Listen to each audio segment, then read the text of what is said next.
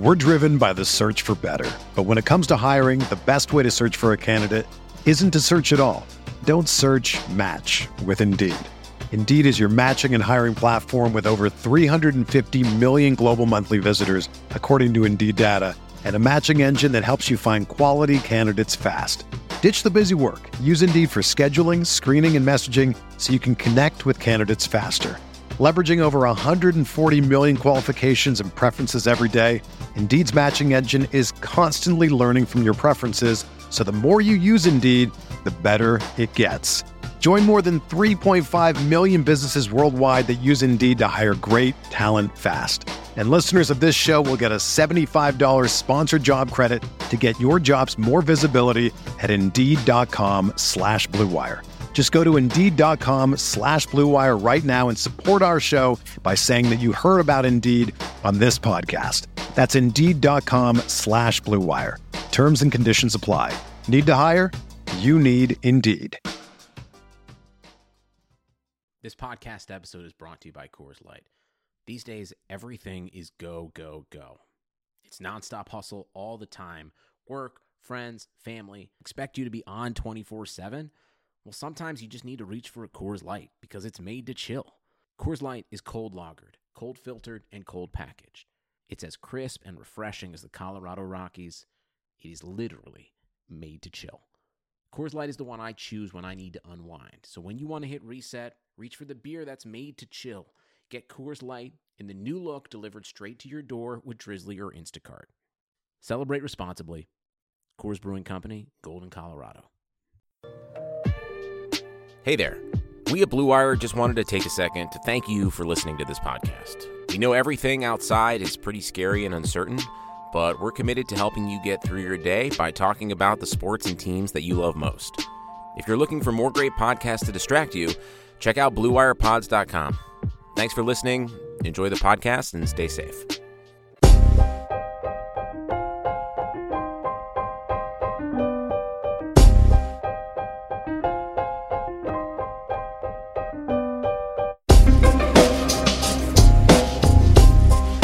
This is the High Stakes Lowdown, a RotoViz podcast brought to you by the Fantasy Football Players Championship. I'm Eric Balkman from the High Stakes Fantasy Football Hour and the FFPC. You can follow me on Twitter at Eric Balkman and the FFPC on Twitter at FFPC. Today I'm speaking with Doug Weidner, a High Stakes Fantasy Football player that won 3 FFPC Dynasty titles as well as league championships in both the FFPC main event and Football Guys Players Championship, all in the year 2019. His total career winnings in the FFPC total more than $40,000. In this episode, we discuss Stefon's new digs in Buffalo, what he would give up for Kenyan Drake in Dynasty Leagues, and the tiers of the rookie running backs in the 2020 NFL Draft and more. Before we get into the show, I want to remind everyone that you can get a listeners-only 30% discount to a RotoViz NFL Pass through the NFL Podcast homepage, rotoviz.com/podcast. Your subscription gives you unlimited access to all of the RotoViz content and tools, and it supports the podcast channel. Now, without further ado, here is $40,000 High Stakes Fantasy Football winner, Doug Weidner.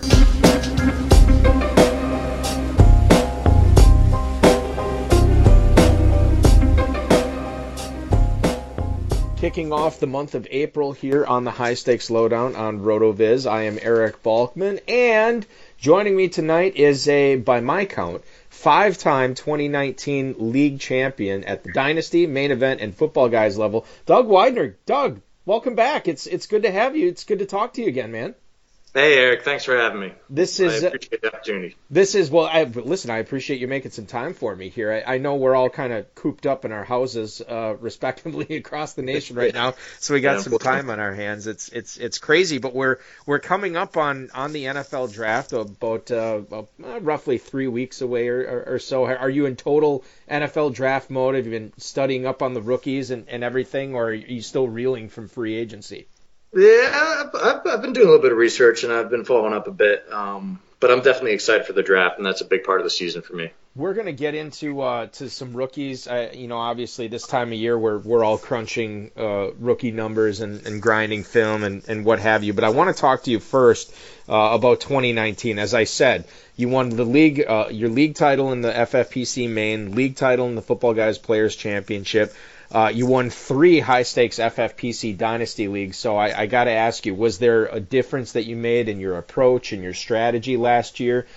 Did you happen to get a lot of players on the cheap in your drafts? Did you happen to have some rookies that you had drafted in your Dynasty Leagues pay off? What was the difference? Why was 2019 such a big year for you? Yeah, I think it's more just a continuation of an existing strategy, but it just happened to pay off well last year. So I pretty much my focus last year was to focus on the positions of scarcity, and for me that'd be tight end, that'd be running back. So if you look across a lot of these different teams, you'll see that usually I had a top-tier tight end, whether it was Kelsey, Kittle, or Ertz, and I usually paired that with a couple stud running backs within the first few rounds, and I found that strategy really kind of came to fruition last year and paid off for me. I think looking at the early drafts this year, I'm seeing a lot of people going running back early. In fact, oftentimes 2 or 3 running backs early, and a premium's being put on those top 4 tight ends with Kelsey, Ertz, Andrews, and who am I forgetting? Kelsey, Ertz, Andrews, and Kittle. Excuse me. And so I wonder, and I don't know if it's because wide receivers as deep as it has been in quite some time, and we're going to talk about the rookies, and this is an exciting crop coming into the NFL. Do you see yourself employing that again this year when a lot of other people might be doing the same thing given the talent pool?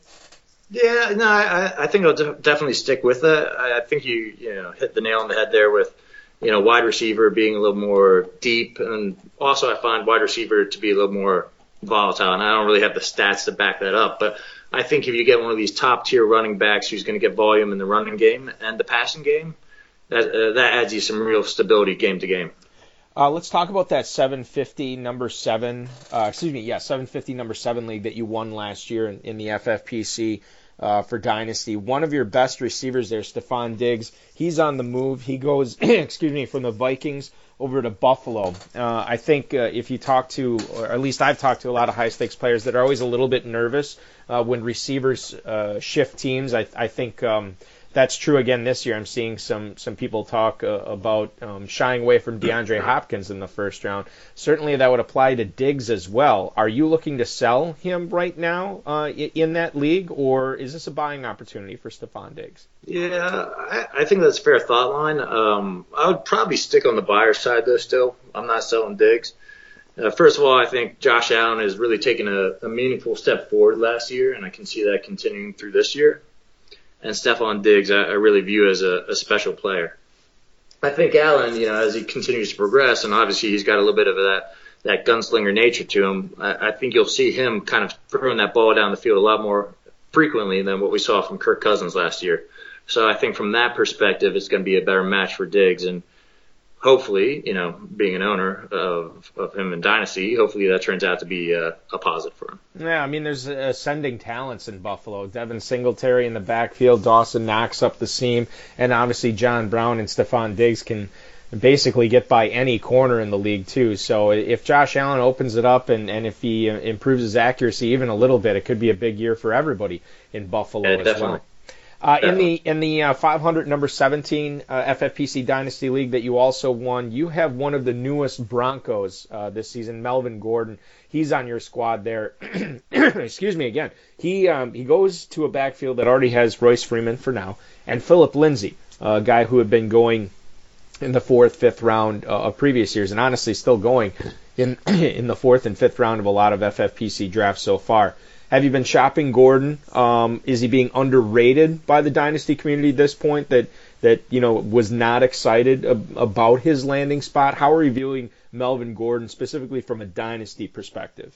Yeah, I mean, what I found with running backs, especially aging running backs, it's usually hard to get fair value or even, near fair value for selling an aging running back like Melvin. So I find myself often getting stuck with some of these aging running backs. I'm not as down on the landing spot. You know, I do think, you know, they were looking for someone obviously who could catch the ball a little better than Lindsay, who hasn't really added much value in that part of the game. So I think as long as, you know, Melvin has his legs and, you know, he proves himself in that context against Lindsay as well, he has an opportunity to retain that three-down role or even have more of a three-down role than he had last year, considering Eckler's kind of emergence and you know, prominence in that sense. So, you know, I don't have a solid answer here, but I'm sticking with Melvin for now, just given the value that you could receive for him out there in the market. On the flip side, I don't know if you own Phillip Lindsay anywhere, but what would you be doing with him, knowing that Gordon is probably going to be the leader in touches in that backfield, especially as you pointed out how much more accomplished he is in the passing game than Lindsay was, and given that, you know, Melvin Gordon was a first-round pick, and Lindsay was an undrafted free agent, and I understand, you know, they're on a much more level playing field right now because both of them can play. But what would you be doing with Lindsay in Dynasty? Yeah, I would be a little down on Lindsay, based on the fact that it was clear they were looking for someone to either complement him or, you know, take over for him.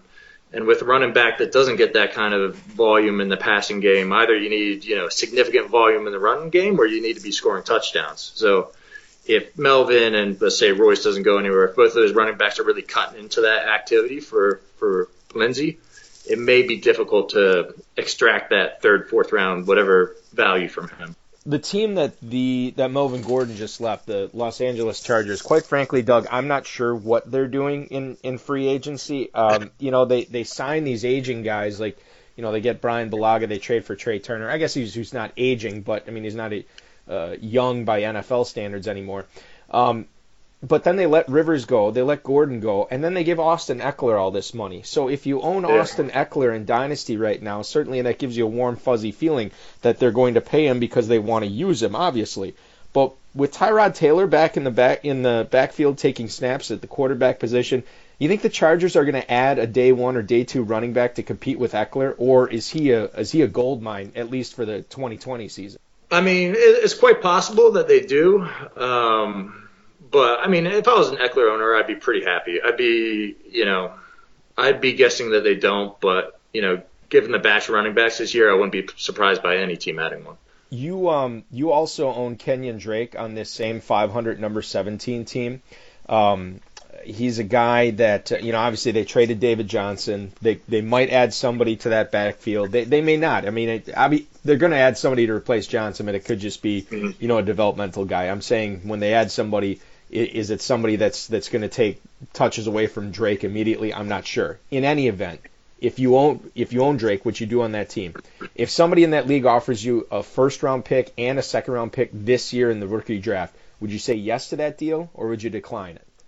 You know, I think that first-round pick is in the top half of the draft. I think I'd be tempted to take that.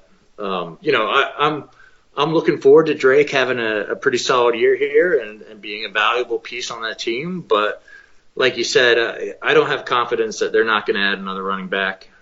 And, you know, so, you know, the value is high as it's probably ever going to be right now. And, yeah, you could hold him and get a good year out of him. But if the value is there, I would trade him as well.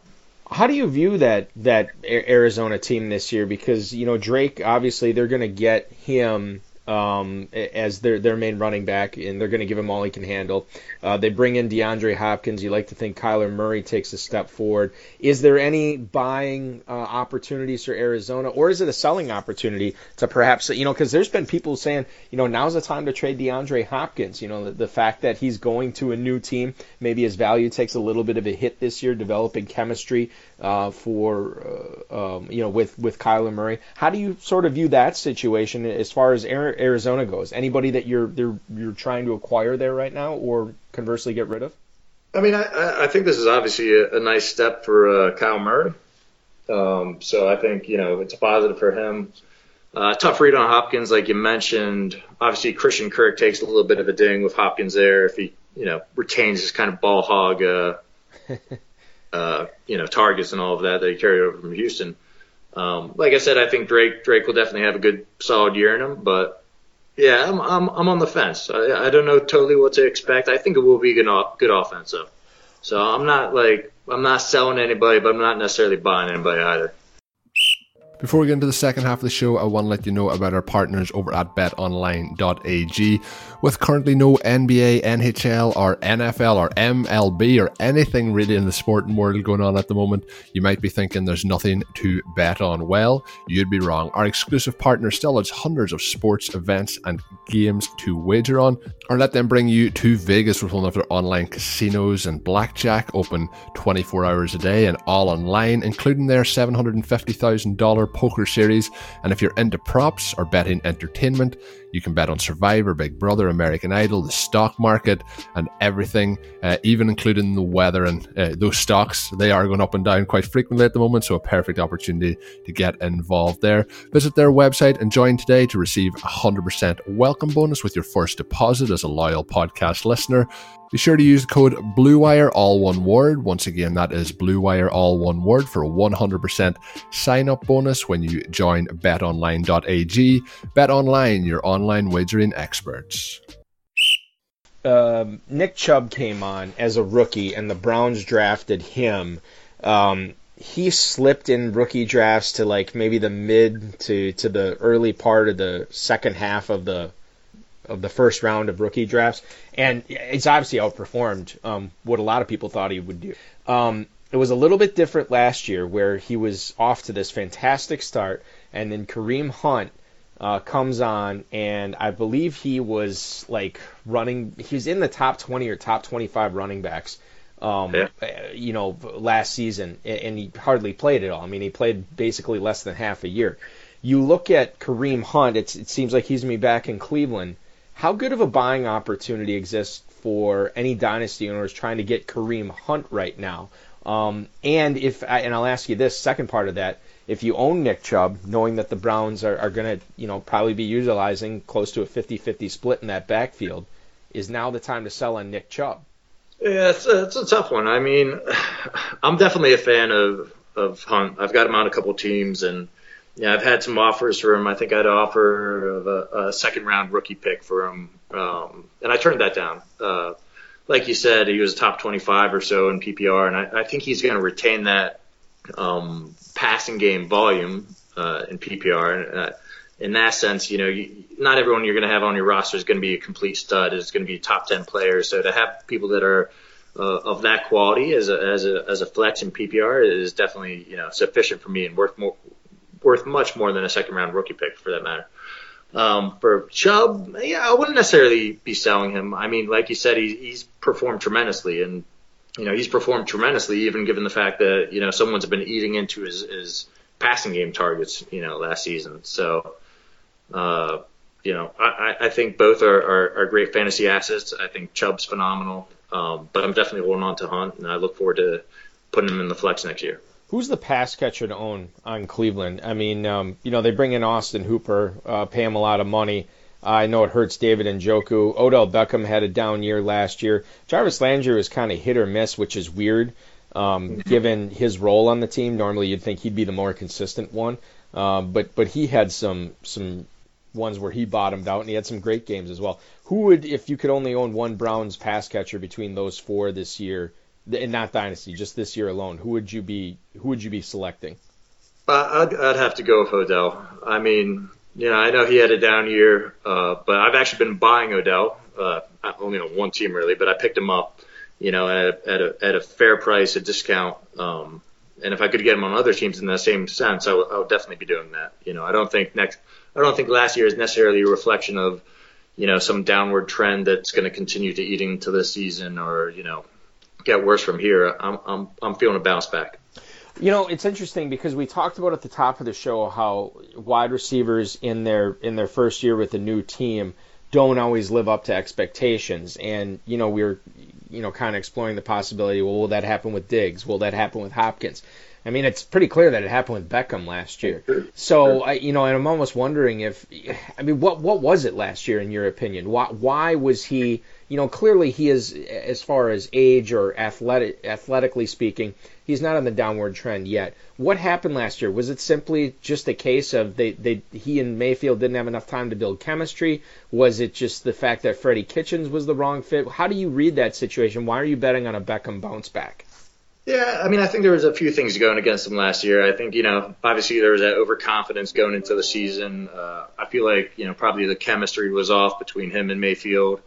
You throw in, I guess he had some, like, some surgery after the season, and he had said that there were some issues in terms of his core throughout the season. So, you know, maybe not all of that is true, but maybe pieces are true. And if those certain pieces get addressed and get fixed between now and next year, there's some bounce back potential. Yeah, no, I'm with you. And I it's funny because I only own him in one dynasty league, and I floated some offers out just to see, just to sort of gauge how the other people in my league are feeling about him, and I think it's clear that apparently I still like Beckham more than they do, because I couldn't find any kind of value that where I was willing to not give up on him but part with him. Odell Beckham, as far as FFPC best ball leagues are concerned, he's actually dipped in ADP. He's going at the 401. That's as late as I've ever seen Beckham go since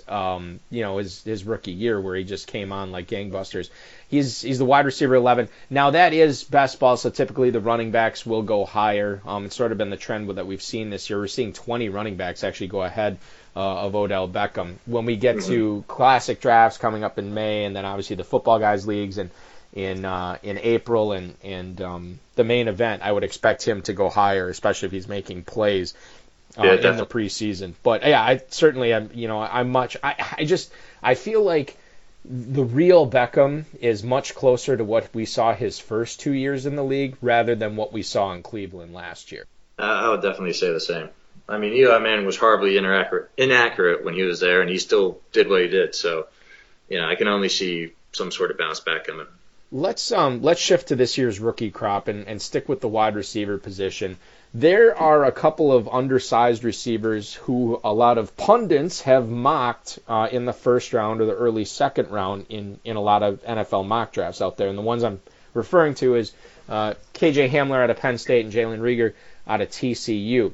Now, their speed, if it's not their best asset, it certainly is, you know, one of their top two or top three assets. I mean, both these guys are speed merchants and obviously are playmakers. How well do you think that these two players' skill set is going to translate to the NFL? And things to consider is, you know, normally if you're a big burner coming out of college, there's not exactly a great track record of success in the NFL.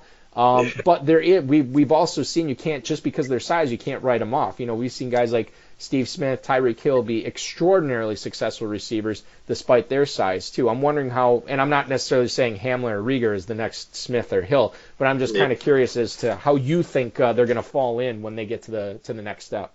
No, I think you're completely right. Like it's a tougher read, and definitely a portion of their value coming out of the rookie draft or coming out of the NFL draft into the rookie draft is going to be tied to their landing spots.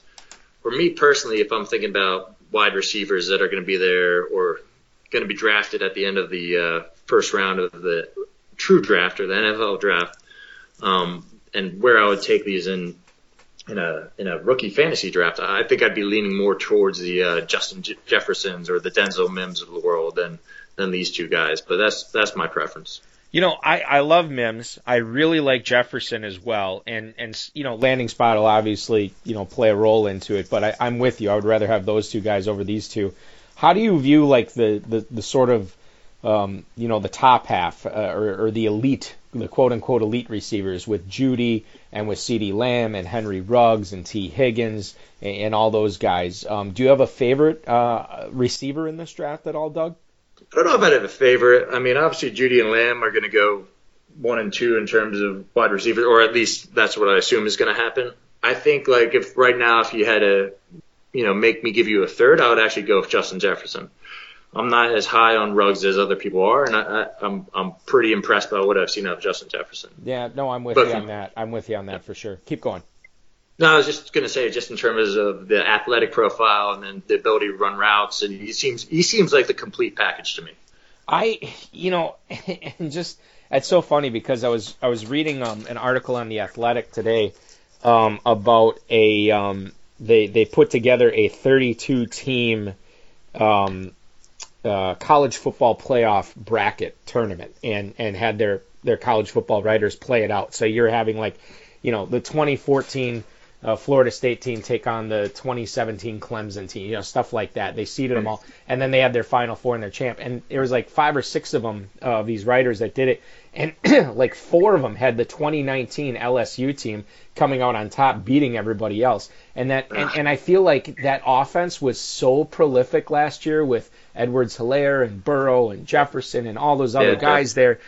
It was very difficult for me to get a good read on how good these players are. And I think I'm penalizing Justin Jefferson because it just was like an arcade, like it was like a video game offense that we saw there. But I do think he is going to be special in the NFL. And I wonder, Doug, if other draftnicks are penalizing Jefferson as well, because the whole offense was so great.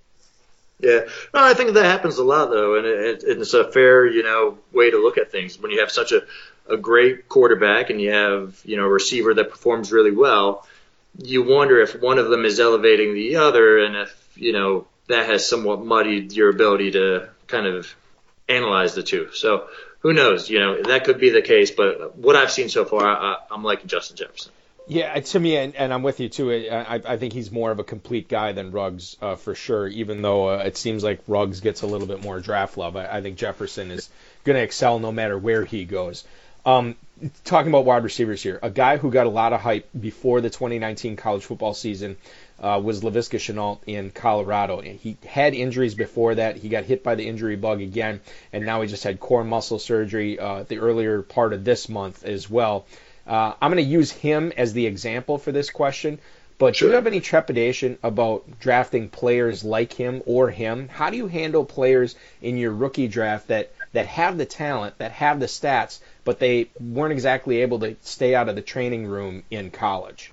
Yeah, I don't put a ton of weight into injuries. You know, I find it's really hard to kind of predict injuries in the first place, and then to label someone as injury-prone, I find is problematic as well. That being said, if someone has, you know, a reoccurring injury or a certain part of their body that seems to continuously break down or something of that nature, that is something that I would give some weight to. But if it just seems to be like a random, you know, this time it's this part of the body, this time it's another part of the body, to then label someone as injury-prone would be, you know, it's not something I would really put weight into. For Shenault specifically, do you like him better than, say, Hamler and Reagor? Or is he on that same tier for you? Yeah, he's probably on that same tier for me. Okay. All right. So now, I mean, obviously not. He's okay. So, and I'm not trying to put words in your mouth here, but you look at like the top tier, Jeudy, Lamb, Jefferson for you, and then after that, are you looking at like Ruggs, Higgins, there's somebody I'm leaving out. Mims. And then the next tier below that, Shenault, Hamler, Reagor. Is that basically how you have them right now?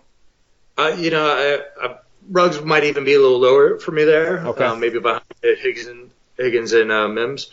Yeah, I mean that's a pretty fair assessment. I also like Donovan Peoples Jones. Okay. So he's sneaking up there for me as well.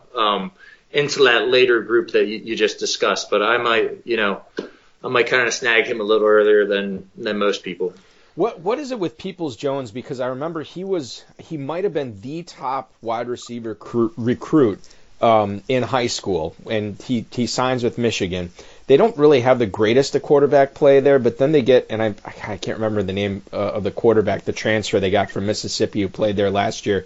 And it seemed like, you know, you couldn't blame the quarterback play anymore, and he was still a little bit underwhelming. Why do you like him in the NFL? Is it just the value where you think you can get him in rookie drafts? Why do you think he'll be a successful pro? Yeah, well, like you said, I mean, I don't think the quarterback play was great, for one thing. I mean, even last year, I think it was a little inaccurate. But, I mean, like, at the combine, in terms of his athletic profile, that really stuck out as well. I think he was on the top end of spark scores, and, you know, just having watched him last year, I didn't think he was necessarily I'm not as low on him as some people are, just put it that way. Shea Patterson, that was who everybody's screaming at their devices right now. That was who the quarterback was. But yeah, I mean, you know, Donovan Peoples-Jones, he ran a 4.48 at the combine in the 40. He's 6'2", 212, so to run the 40 with, you know, at that time, at that size, obviously pretty good. And he doesn't drop a whole lot of passes, so if he's getting open and he's got a competent quarterback, he could put up some pretty good numbers. And the other thing I always liked about him, too, you always saw him on special teams as far as returning kicks. And he looked like he just had a natural feel of what to do when he had the football in his hands in space. So I like him quite a bit, too. Maybe not as much as you, but I think he's a sneaky guy that a lot of people forget about because we don't necessarily consider the Big Ten as a wide receiver hotbed. But somebody might get a pretty good deal on Peoples Jones as we move forward here with FFPC rookie drafts coming up in just over a month. We've been talking a lot of receivers here, Doug. Let's switch off to running back. There's a lot of people excited about what seems to be a big five. Cam Akers, J.K. Dobbins, Clyde Edwards-Helaire, DeAndre Swift, Jonathan Taylor, no particular order. But after that, I don't see or hear as much love for guys like Zach Moss or Keshawn Vaughn. How do you assess that top tier versus the next tier for rookie rushers? Is it a significant drop-off, or is it not as big as the way I'm sort of formulating it here? No, I think you're right. I think it's a fair tier drop, and I think, outside of those top few that you've mentioned, I'll probably be targeting some wide receivers at that point. I would think for me personally, if I think about my tiers for running backs, I would have Taylor, Swift, and Dobbins up there in kind of an elite tier or a top tier, if you will, and Akers and Edwards-Helaire falling there shortly after. Akers and Helaire wouldn't have been there for me in my top tier initially, but they really added some value in my eyes. Again, speaking of the combine, in terms of what they showed there, and maybe thinking of Akers specifically, Akers specifically, the line that he had in college and the kind of opportunities he had in college might not have been there. So I'm kind of – he's growing on me a little bit lately. I like him quite a bit. I'm a big Florida State fan, and I was so excited when the Seminoles signed him and then proceeded to do nothing with that offensive line. No, they did do something with that offensive line. They ignored it, and it was atrocious, not only for him, but the quarterbacks never had time to throw either. So it was a really bad Florida State offense, and what he was able to churn out, I mean, he did on his own. That wasn't anybody else. So I like him quite a bit. What's with J.K. Dobbins? Because I've noticed this, and I've talked to a couple of players about this. He was always, in the big three, and I think he still is for most people. But he seems to be third. I don't know anybody who's got Dobbins as their number one running back. It seems like people, usually a Swift person or a Taylor person, and then Dobbins is usually third on that list. And I've seen him even fall further than that. Is that a mistake for dynasty players to make? Are they missing the boat if they start selecting guys like Akers or Edwards-Helaire ahead of Dobbins? No, I don't think it's necessarily a mistake. I mean, I think Dobbins, he's definitely a solid running back in all aspects of the game. And maybe the thing that's kind of scaring people away, but maybe the reason people are leaning towards some of these other backs is if you think about a Taylor, a Swift, or even an Akers, there's some real special qualities that they can really pick out and say, oh, this is something that they're really, this is their thing. Whereas Dobbins, he's good in the kind of the downhill running game, he's good in the receiving game, and he's a solid all-around back, but maybe he doesn't have that, aspect of him that makes him as flashy as some of the other picks. Doug, rookie draft picks this time of year, they're gaining more and more value as far as what we see them going for in dynasty trades. Are you a fan of holding on to them and then swapping them out for proven veterans, given the value that you can get for them this time of year? Or are you more likely to take a lot of people call it the mystery box, the rookies, the unknowns. We don't know how good these players are going to be in the pros. And you could have them for your entire career if you draft them, the right ones in the rookie draft. How do you usually fall in on that? Trading the rookie picks or using them? Well, I mean, I definitely think a veteran that has, a proven kind of background or a proven value within fantasy is worth more than rookie picks. Rookie picks are definitely a risk, and the odds of actually hitting on rookie picks is fairly low. But that being said, I don't typically trade my rookie picks that often because I view the rookie draft as one of the funnest parts of the year. And I kind of like that, you know, challenge of taking some of those shots and trying to hit. And, you know, for me, that's one of the most enjoyable parts of the year. So despite the fact that I might view veterans as maybe worth a little bit more than these picks, I usually retain most of my picks. I'm with you. And I've done it both ways. I've done it where I end up trading the picks away for veterans, and it's fine, and it's worked out, and it's blown up in my face. I mean, both ways. But yeah, the rookie drafts, man. Then it gets so depressing when you have no bullets to fire. Yeah, it's like being at the shooting range with an empty rifle. It's just it's no good. But I've done it too, where I've you know, this is one of the years, one of my dynasty leagues, I tried to rebuild last year and ended up making the playoffs, which was really unbelievable. But I have, I think, 6 picks in the top 21. I think 6 of the top 21 picks I have this year. So I'm very excited to use them. But then that it goes to like, okay, well now you got to hit on some of these picks, otherwise you're just treading water and not going anywhere. So it's always fun. It's always you got to suss it out. It's a finesse thing. It's an art really, and knowing when to accept the deal for the picks or against the picks and move on from there. Final question for you before I let you go. A rookie that will be a dynasty bust this season. I know we kind of talked about Henry Ruggs a little bit. And then conversely, a prospect that you think you'll be targeting in the second or third rounds of your FFPC. You could probably get Peoples Jones in the second round of your FFPC rookie draft. Is there somebody else that you might be targeting as well? Yeah, I mean, I think you hit on it for me there. I mean, Henry Ruggs, if I have to pick one of the top guys or one of the guys getting the most attention, is probably the one that I'm fading. And then Donovan Peoples Jones, in terms of getting him in the second round, in mid to late second round at that, is someone that I'd be looking to target. Let me ask you this real quick. This is basically an FFPC podcast. The FFPC, which awards 1.5 points for tight ends, and we have not, being known as the tight end league, we have not talked tight ends at all. This entire podcast, I am sort of ignoring them in rookie drafts this year. There's not anybody I'm super excited about. How about you? Is there a tight end that you'd be looking at? Obviously not early, but they'd be looking at acquire, or is it just a year to avoid the position? Yeah, there's no one that sticks out for me at tight end. To be honest, there's no one that's really. That I've got kind of on my short board that I'm looking to target this. Doug, you have had yourself a fantastic 2019. I have no doubt that you are going to continue that into 2020. 3 Dynasty League championship titles that you'll be defending this year. Best of luck to you. Thanks so much for joining me this week, and we'll talk again real soon, dude. No problem. Thanks.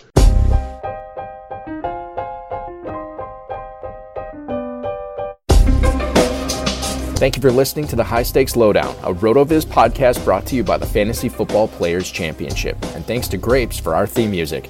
Please review the podcast on iTunes under the RotoViz Radio feed. It helps us find new listeners. Contact us via email rotovizradio@gmail.com. We'd love to hear what you think, and follow us on Twitter @RotoVizRadio. And remember, you can always support the show by subscribing to RotoViz at a 30% discount through the NFL podcast homepage, rotoviz.com/podcast.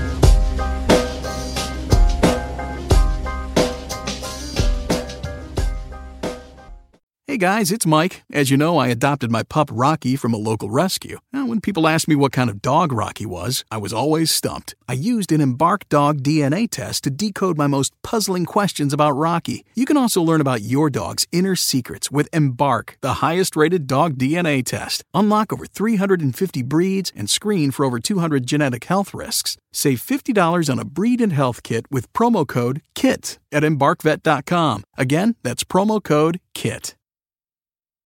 Whether you're a world-class athlete or a podcaster like me, we all understand the importance of mental and physical well-being and proper recovery for top-notch performance.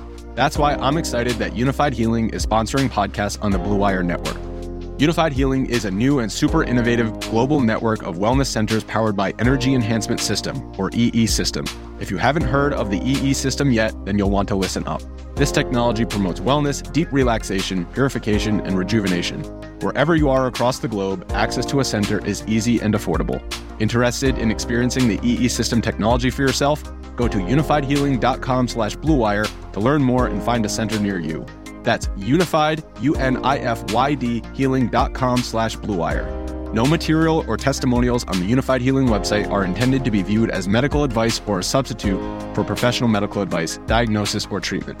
Always seek the advice of your physician or other qualified healthcare provider with any questions you may have regarding a medical condition or treatment and before undertaking a new healthcare regimen, including EE system.